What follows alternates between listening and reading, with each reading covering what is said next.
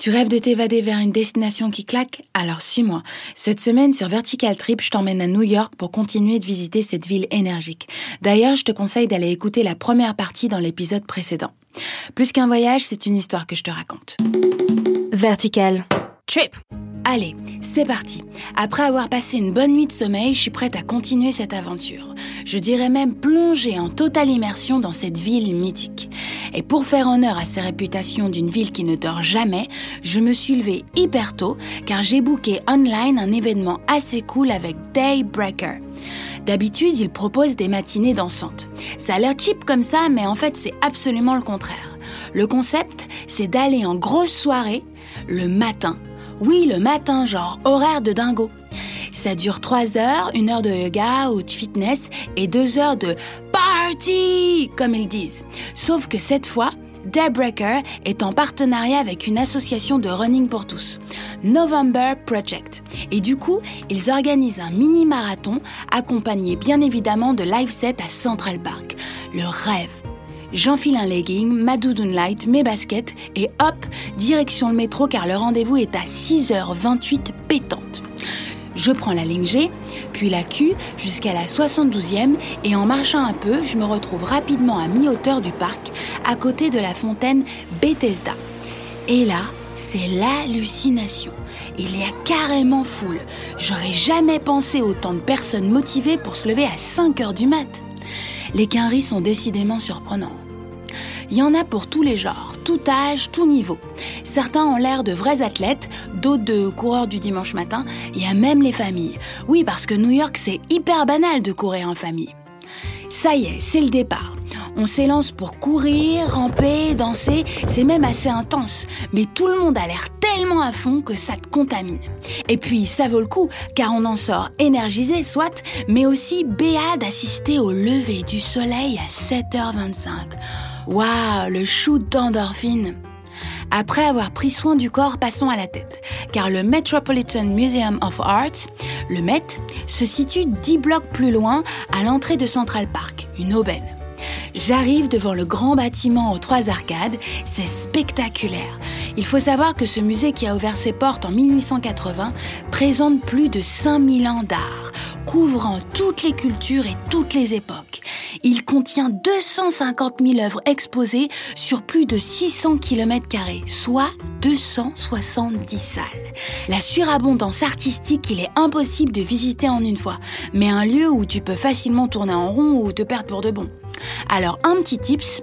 En anglais, le first floor, c'est le rez-de-chaussée et le second floor, c'est le premier étage. Perso, je choisis le first floor et file direct à l'espace art contemporain pour admirer ses œuvres. Il y a du monde, mais les allées sont tellement grandes que ça reste très agréable. Une fois mon admiration pour l'art moderne satisfaite, je file au second floor pour aller jeter un coup d'œil à l'art européen. Ça me fascine que des chefs-d'œuvre d'artistes que j'entends citer depuis l'enfance soient ici. Il y a des dessins de Michel-Ange, des gravures de Rembrandt, des photographies inédites. Il y a même une expo en cours de Delacroix.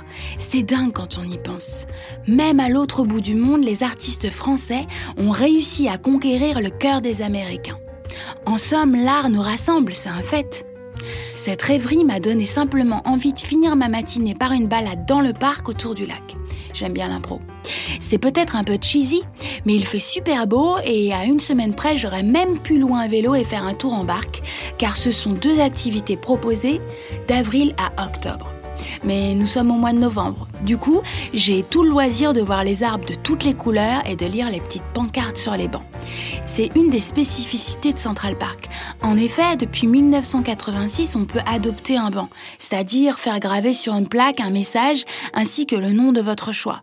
Pour le coup, c'est hyper romantique mais aussi hyper cher, car ça coûte 10 000 dollars. Le bon côté de la chose, c'est que l'argent est utilisé pour entretenir les bancs et les parcs. Bon, c'est pas tout ça, mais je commence à avoir super faim. Direction Williamsburg pour joindre l'utile à l'agréable. D'autant que j'ai entendu parler d'un restaurant, le Sunday in Brooklyn. Super original, mais aussi très réputé pour la qualité de ses plats. Grosso modo, tout le monde se bat pour manger là-bas. Je jump dans le métro direction Bedford Avenue, qui est la station la plus évidente pour m'y rendre. Je prends la ligne 5, puis la L, et une grosse demi-heure plus tard, me voici dans le quartier le plus hipster de la planète, Williamsburg. Avant, ce quartier abritait davantage la classe ouvrière de New York car les loyers étaient bien moins chers qu'à Manhattan. Mais dès le début des années 90, bon nombre d'artistes, de créatifs, de jeunes entrepreneurs s'installent là-bas et transforment cette partie de New York en temple de la coulerie. Flâner est le meilleur moyen de découvrir Williamsburg, car chaque coin de rue déporte de cafés plus uniques les uns que les autres. Comme le café Mogador par exemple, qui se trouve à With Avenue, où tu évolues carrément dans un Instagram food real life, tellement le staff a le smile et les plats déchirent. Mais il y a aussi des échoppes plus petites où tu dégustes ton green juice sur une table haute face à la rue ou sur un banc juste devant. J'adore le concept. Beaucoup de gens mangent et boivent debout à New York. C'est une habitude troublante que j'avais remarquée. Il y a aussi les puces le week-end, les marchés alimentaires éphémères, des disquaires, des parcs, boutiques de créateurs alternatifs et même un cinéma indé, le Nighthawk Cinema, avec une progra très pointue. De mon côté, ça y est, j'ai remonté quelques blocs et je suis au 348 Avenue With devant le Sunday in Brooklyn.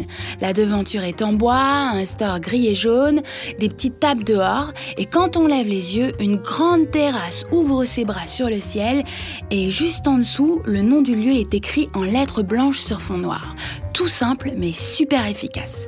Sur ma gauche, un espace dédié au soft et en face de moi, un grand espace bar avec des poutres apparentes. Je rentre, la salle à manger se trouve au deuxième étage. Il y a un monde dingue, mais je capte un gars qui est tout seul à une table et je deal avec le serveur pour m'asseoir en face. Ils acceptent. Yes Du coup, je me pose et ma première réaction est de jeter dans l'assiette du gars en face de moi. Super mal poli, je sais, mais ça a été malgré moi. Un burger énorme avec une omelette à l'intérieur, des oignons frits et du fromage qui dégouline. I want that, please. Le serveur rigole, me montre le menu en m'indiquant que le dit burger est accompagné d'une sauce aioli gochujang et des potatoes. J'acquiesce en ajoutant un soda maison à la pomme, s'il vous plaît, et me met à discuter avec mon nouveau friend qui s'appelle Matt pendant qu'il m'explique que le Sunday in Brooklyn est le hit spot de Williamsburg, j'observe ce lieu dont les tables blanches en marbre contrastent avec le vert des plantes qui remplissent la salle. Mon burger arrive moins de 10 minutes plus tard, super opérationnel, c'est qu'un riz, et quand je croque dedans, surprise, le pain est brioché. Non mais le paradis est proche. Je reviendrai pour faire un brunch à l'occasion car il est super renommé ici et les petits pains chauds en noix de pécan me font de l'œil en sortant. Mais c'est l'heure du shopping et donc des friperies. Il y en a partout.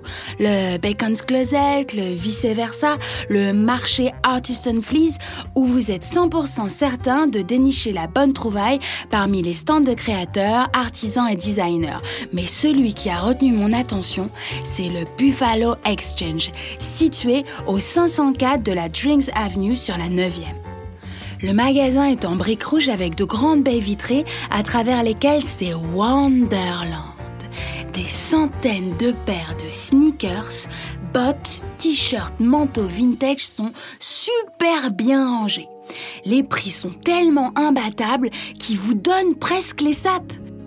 Après avoir farfouillé dans tout le magasin, je ressors avec deux t-shirts Levi's suffisamment délavés pour qu'ils aient de la gueule, mais surtout un pull blanc tout en laine fait main et un bomber sans tissu tartan.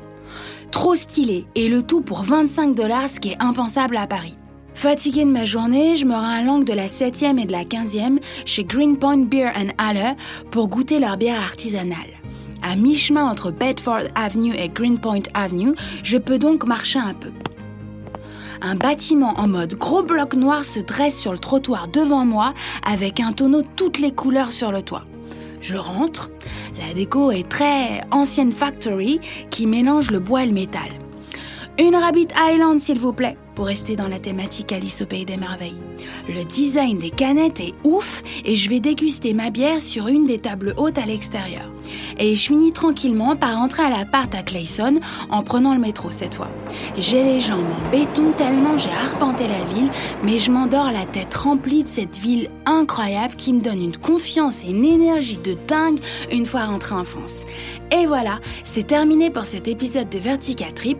Si t'as aimé, abonne-toi à ton application de podcast préférée et parle-en à tes potes sur les réseaux sociaux. Nous, on se retrouve lundi prochain pour un nouvel épisode et en attendant, prends soin de toi. Bisous Trip.